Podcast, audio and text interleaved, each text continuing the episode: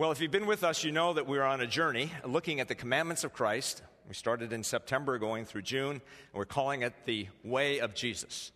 In the Great Commission, Jesus said that uh, a disciple is one who is being taught to obey all that Jesus commanded. Well, I like to tell you tonight that Jesus has done us a favor. Uh, you don't have to keep all of those commandments in mind. In fact, somebody came up with a list and said there's 147 commandments of Jesus uh, in the New Testament. But tonight we're going to go straight to the heart of all the commandments, and Jesus is saying, I'm, I'm going to simplify it for you. We're going to get to the core of the core. Uh, life is short, major on the majors. So we're shifting tonight from the way of grace to the way of love within our, our series. Jesus was approached by a teacher of the law and the teacher asked, uh, Of all the commandments, which one is the most important? And then Jesus responded with what we call the Great Commandment. And so we're going to turn to uh, Mark's version of the Great Commandment in Mark chapter 12, verses 28 through 34. And then we're going to read that uh, responsively. So I'll start with the first verse that you see on the screen there. And then if you would pick up uh, the uh, other verses, and we'll, we'll rotate back and forth and uh, read through this text of, of Mark. One of the teachers of the law came and heard them debating. Noticing that Jesus had given them a good answer, he asked them, Of all the commandments, which is the most important?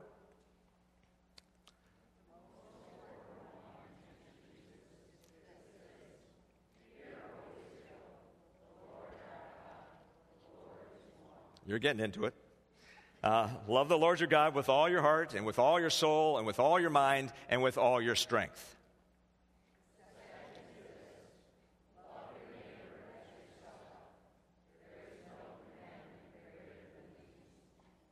Well said, teacher, the man replied. You are right in saying that God is one and there is no other but him.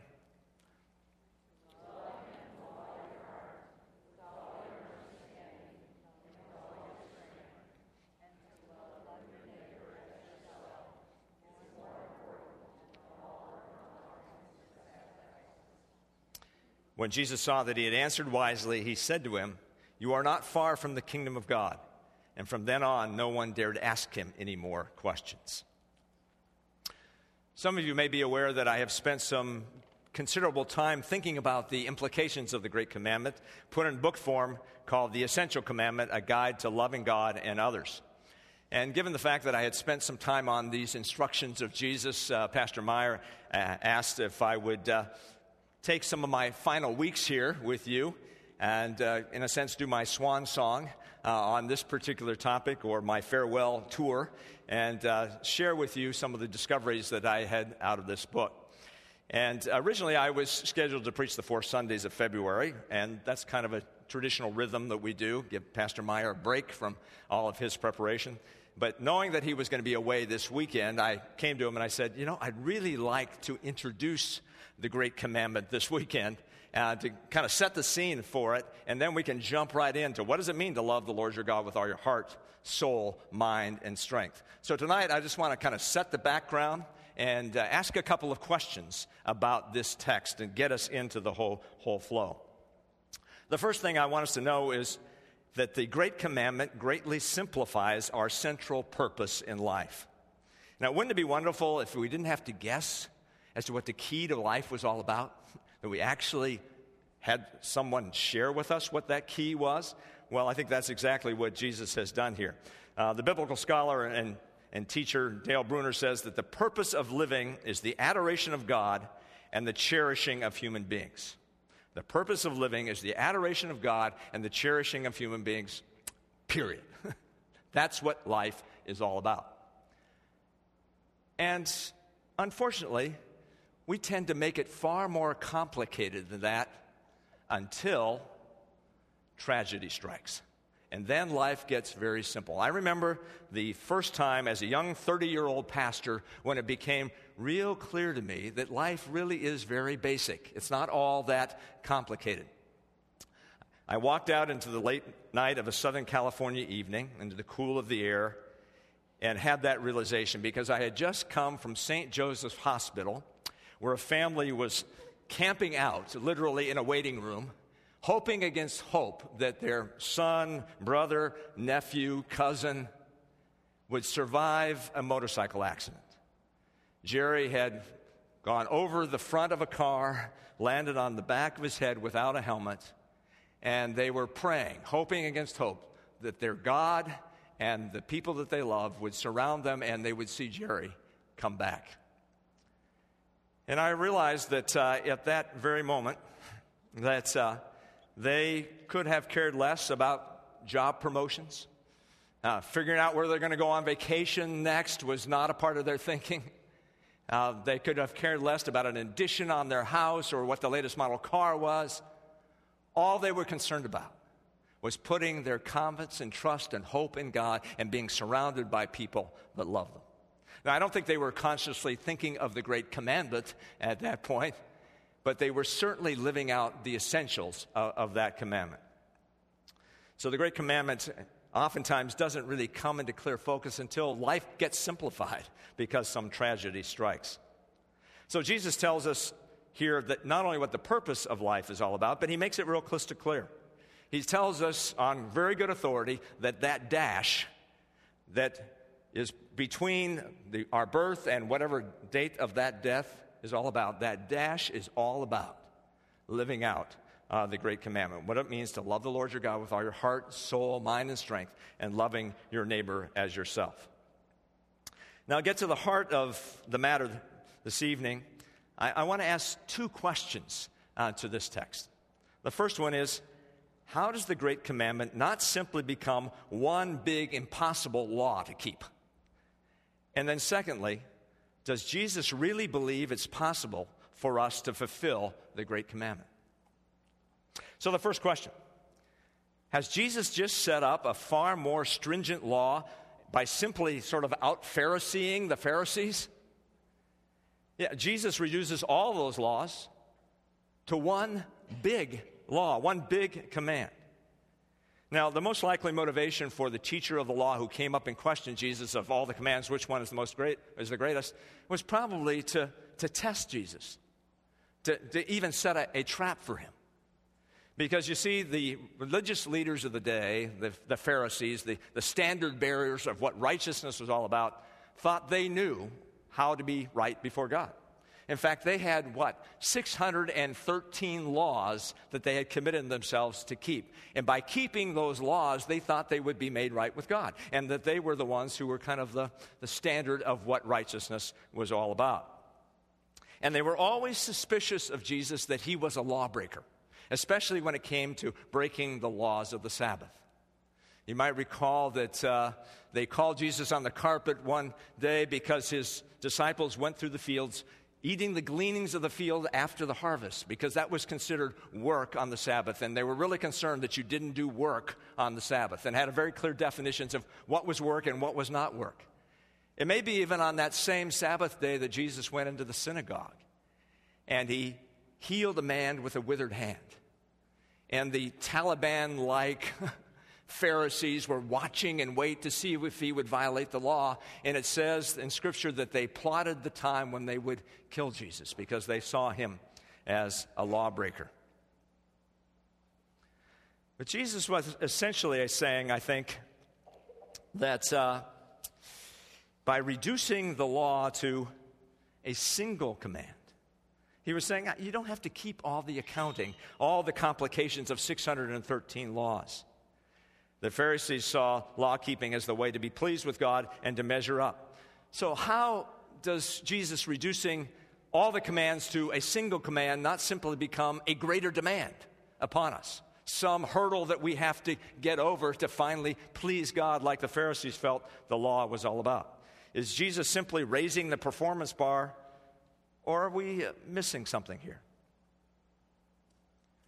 I would argue that the command to love God uh, is not a way to earn our salvation or earn our favor with God, but it's really a response to the grace of God. In response to the God who has extended a gracious invitation and relationship with Him, we simply reply by saying, We want to love you back with all of our heart, soul, mind, and strength, and love those whom you love as well. Now, where do I get that in the text? Let me turn your attention to how Jesus introduces the great command with the verse Deuteronomy 6 4. Hear, O Israel, the Lord our God, the Lord is one. That's called the Shema. The word here in Hebrew is Shema. If you were to go into any Jewish synagogue, what you would see on the doorpost over the entryway into a synagogue is this verse Hear, O Israel, the Lord our God, the Lord is one. It would be hard to overstate the significance of the Shema to the Jewish people. The Shema says that the law uh, tells us that grace precedes law. A relationship is established in love prior to the expectations that, that, go with it. It says that the singular God of the universe has reached down and claimed a people for himself out of all the peoples on the face of the earth. The Lord, Yahweh, the I am who I am, who made himself known to Moses, revealed his identity and entered into a covenant relationship with the Jewish people. So we serve a covenant making and a covenant keeping God. And I think Moses so wonderfully captured God's love and pursuit of the, of the first of the chosen people and then of us as extension as the chosen people in this remarkable passage for Deuteronomy chapter 6, uh, chapter 7, verses 6 through 9. For we read, For you are a people holy to the Lord your God. You are people set apart to the Lord your God. The Lord your God has chosen you out of all the peoples on the face of the earth to be his people, his treasured possession. The Lord did not set his affection on you because you were more numerous than all other peoples, for you were the fewest of all people. But it was because the Lord loved you and kept the oath he swore to your ancestors that he brought you out with a mighty hand and redeemed you from the land of slavery, from the power of Pharaoh, king of Egypt. Know therefore that the Lord your God is God. He is faithful God, keeping his covenant of love to thousands of generations to those who love him and keep his commandments. So, by Jesus invoking the Shema, Hear, O Israel, the Lord our God, the Lord is one, prior to the great commandment, he reminds the people that God is the initiative taker. He's the one that comes to us, He's the one who comes and invites us into relationship. He says, I will be your God, and you shall be my people. It's not a new high bar that he's setting that says, oh, you have to jump over this in order to be, me, to be pleased with you. But he's saying, no, I have committed myself to you in love and invited you into relationship with myself. And in response to that love, love the Lord your God with all your heart, soul, mind, and strength. The God of the covenant is a promise keeping God. I, I love the way uh, Dr. Lewis Smedes puts this in very colloquial terms. He says, the, the Lord is the sort that sticks with those he's stuck with. He sticks with those he stuck with. In the New Testament, we see that Jesus gives us a deeper name for the Lord, a more personal name. He calls God Abba, Father. And he says, we can have a relationship with this Abba, Father because he has come to us and revealed himself to us. And so, therefore, he is full of grace and truth coming into our life. So, what is our response to this covenant making and covenant keeping God? We make covenant with him. We enter into an affectionate relationship with him. We return his love. When we have been loved to the degree that we have by a God who lays down his life for us, the only proper response is to show the same kind of love back. And since God is a promise making and promise keeping God, we are most like God when we keep our promises. I think our part in the covenant is kind of like two lovers who pledge their faithfulness to each other on their wedding day. I personally like the traditional wedding vows. So it was 42 years ago that I said the following I, Greg, take you, Lily, to be my wedded wife, and I do promise and covenant before God and these witnesses to be your loving and faithful husband, in plenty and in want, in joy and in sorrow, in sickness and in health, as long as we both shall live. And I can say to you, after 42 years of love that has been tested by changing yesterdays and who knows what tomorrow will bring, that I don't say to my wife, I guess I have to love you because I've made a commitment to do so. What a drag. I say, Thank you, God, for giving me somebody who loves me and I love back, and it's not a chore to give love back in return. And just so, I love God not because I should or ought, but because He's claimed me as His own and deserves my full affection. Some of us are very fond of uh, John Ortberg's statement when he says that no one can be a follower of Jesus because they think they should.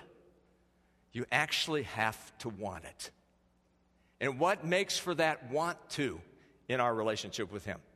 The knowledge that the God of the universe has chosen to place his affection on us. Hear, O Israel, the Lord our God, the Lord is one. He's revealed his identity to us, he's called us into relationship with himself. And so our response is not some high bar we have to jump over in order to get God's attaboy, but simply thanks. I can't believe that you would have the likes of me. What can I do for you? That's the response of the Great Commandment. But let me take you to the question that truly got under my skin and served as the motivation for writing the book, The Essential Commandment. Here's the question Would Jesus ask me to do something that couldn't be done? Really, Jesus? Is this possible? The energy that behind the efforts to write the great, the great uh, commandment, the essential commandment, comes from the insight uh, that, frankly, is a, a bit embarrassing. It's embarrassing because as a pastor for 38 years, I should know better. The insight I'm about to share with you is also embarrassing because it may not seem at first very profound. And I have been somewhat sheepishly apologetic when I've shared this wonderful insight. But here it is Jesus actually thinks that we can become like him. Jesus actually believes that it's possible for frail and flawed human beings to focus our complete affection on God and others. Now, the key word here is possible. I had unconsciously given up the possibility of actually doing what Jesus commanded. No, I never had consciously thought or even said, Jesus, uh, I think you're an idealistic dreamer. Come on, Jesus, isn't this a little too much to ask from flawed human beings? Don't you know what we're made of? No, I, I added that myself to what Jesus had called us to be about. And in my attempt to live an authentic life and not fool myself about myself, I dismissed the upside possibility that I could actually love God and others. In other words, have the character of Jesus take over my life. And when I became aware that I had inwardly dismissed Jesus' belief in the possibility of fulfilling the Great Commandment, I came to realize that we hold two truths in dynamic tension with each other. On the one hand, we need to vigorously be honest about our shortcomings. Part of what it means to live in the light of Christ is to allow His light to shine, His torchlight on the hidden recesses of our own soul, where all of our junk is. Yet at the same time, we need to hold on to this compelling vision that this same light illumines our path so that we can live in our potential as being God and people lovers there's an interesting old Hasidic saying or phrase that says that we should walk around with two different pieces of paper in our pocket. On one piece of paper, we have the words, I am dust and ashes. And on the other piece of paper, we find the words, For me the world was created. Yes, on the one hand, we are just stuff of the earth, from dust to dust and ashes to ashes. But we're also people in whom Jesus has placed his very life and set us apart for his dwelling place. So, would Jesus ask us to do something that can't be done? Would he do that? It was in dwelling on this possibility, this kind of upside potential, that I found myself kind of filled with a new energy, a, a sense of buoyancy a sense of, my, Jesus believes in me, that I can be that kind of person. Jesus thinks it's possible for me to love him with all my heart, soul, mind, and strength, and to love my neighbor as myself. Jesus, is it even possible that I could love my enemies and do good to those who want my harm? Is it possible for that to even be my automatic response to him? This is the paradox of the Christian life. On the one hand, I, I dare not lose touch with the dark side potential of my life. Because if I do, I fail to appreciate the incredible grace that is embraced and desires to tame this rebel. I must come to God with the same attitude that an alcoholic comes that says, I am powerless over alcohol, I'm powerless over sin in my life. Because if left to myself, frankly, I don't love God and care about my neighbor. In fact, I, I hate God and only care about myself. And so the irony is when we come to the point of admitting our own inner corruption, is when we experience the grace of God. Paul says in Ephesians, but because of his great love for us, God, who is rich in mercy, made us alive with Christ even when we were dead in our transgressions. It's when we admit our need that we experience that grace. And it's the energy of that grace that leads us into our potential, that lifts us up from where we have been to be able to become what God intends us to be. I love the statement from Dallas Willard. He says that grace is opposed to earning, but it's not opposed to effort. Grace is opposed to earning, but it's not opposed to effort. The Apostle Paul experienced this. What does he say of himself? I'm the greatest of sinners. And yet, it was the awareness of that and the grace of God embracing him that turned him into an energetic person on behalf of God. And so we read in 1 Corinthians chapter 15 verses 9 and 10. For I am the least of the apostles and do not even deserve to be called an apostle because I persecuted the church of God. But by the grace of God I am what I am and his grace to me was not without effect. No, I worked harder than all of them, yet not I, but the grace of God that was within me. So, what does this grace produce? When we admit what we are and experience and embrace by grace, then we are lifted up to that point that says, I want to love God with all of my heart, soul, mind, and strength, and to love those whom God loves, to love my neighbor as myself. So, how is this possible? What do we have to kind of be taken through to get to that place where that will be the case? Can we, in fact, get to the point where the feelings, thinking, and actions of Jesus himself become a part of us? Is that possible? Dallas Willard again helps me here by taking us through three levels of the will, and this is what I'll conclude with tonight the direction in which we are going. He says to, for transformation to take place in our lives, we have to go through three different tr- transformations in a sense. The first one, nature of the will, he calls simply the impulsive will. The, impulsive will is directed and moved by and towards things that are simply attractive. This is where a baby starts. Something bright and shiny happens in their eh, environment and they want to reach out to it. Sometimes people don't get much beyond being babies in this world, do they?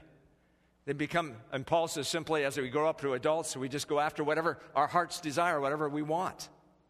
Do I need to even illustrate this? I'll simply mention the Kardashians, okay? Let's go on. That's the impulsive will. We want something, you know, glitzy and shiny in our environment. But for Christians, we move to another level, and that is the reflective will. We begin to set up a dialogical process where the good that God intends is examined over against our thinking, feeling, and acting. In other words, we reflect regularly on our life in light of Scripture. We bring our lives before Scripture and we ask the questions What's the gap here? between my life and the scriptural picture of how to live. That one of the ways that I try to do this in my life on a regular basis is to practice what is called the tradition of the examen. It's a fancy word that simply says I try to start each my day in prayer, looking back to the previous day, asking God, Lord, where were you in that day? Uh, where did you show up? What, where were you on various events and conversations that I had with people? Where did I miss you? I, I call this praying backwards, simply trying to reflect on what has gone on. Before I turn the page on to a new day, to look back at a previous day and ask God these questions of did, did I miss you somewhere? Uh, did I misspeak something? Do I, I need to write a note of apology? Do I need to write a note of thanksgiving for that conversation? And simply reflect on what my life is about. So I get to both celebrate God's presence and then kind of capture missed opportunities. But then Willard says not only are we to be involved in the reflective will, but we can take it even deeper. And that is what he calls the embodied will. And this is where my aha came from. Willard, echoing Jesus, I think, says it's possible to become so aligned with Jesus' heart that our automatic responses are simply in tune with God's heart. Let me say that again. Their automatic responses can be so in tune with Christ that that becomes the way we respond. This is how I apply this to myself. Suppose after worship this, this, this evening, I'm standing out there greeting people, and someone comes up to me and says, Greg, I don't get why you want to be a preacher or a teacher. I mean, you show no evidence of having that gift. I mean, what were you thinking of when you went into this profession? Could my automatic response be take that insult and just strike back? Or have continuous goodwill for that person and seek their best as an automatic response? The embedded will, embodied will of God could be so deep that that would be my response and reaction. To be formed in Christ is to say, yes, it's possible. Yes, this is what I want my inner world to become. I want to be so in tune with Jesus' life in me that his embodied will becomes my will. So I'm suggesting tonight that the Christian life is about a liberating paradox, seeming contradiction. On the one hand, we need to stay f- true to understanding our flawed nature.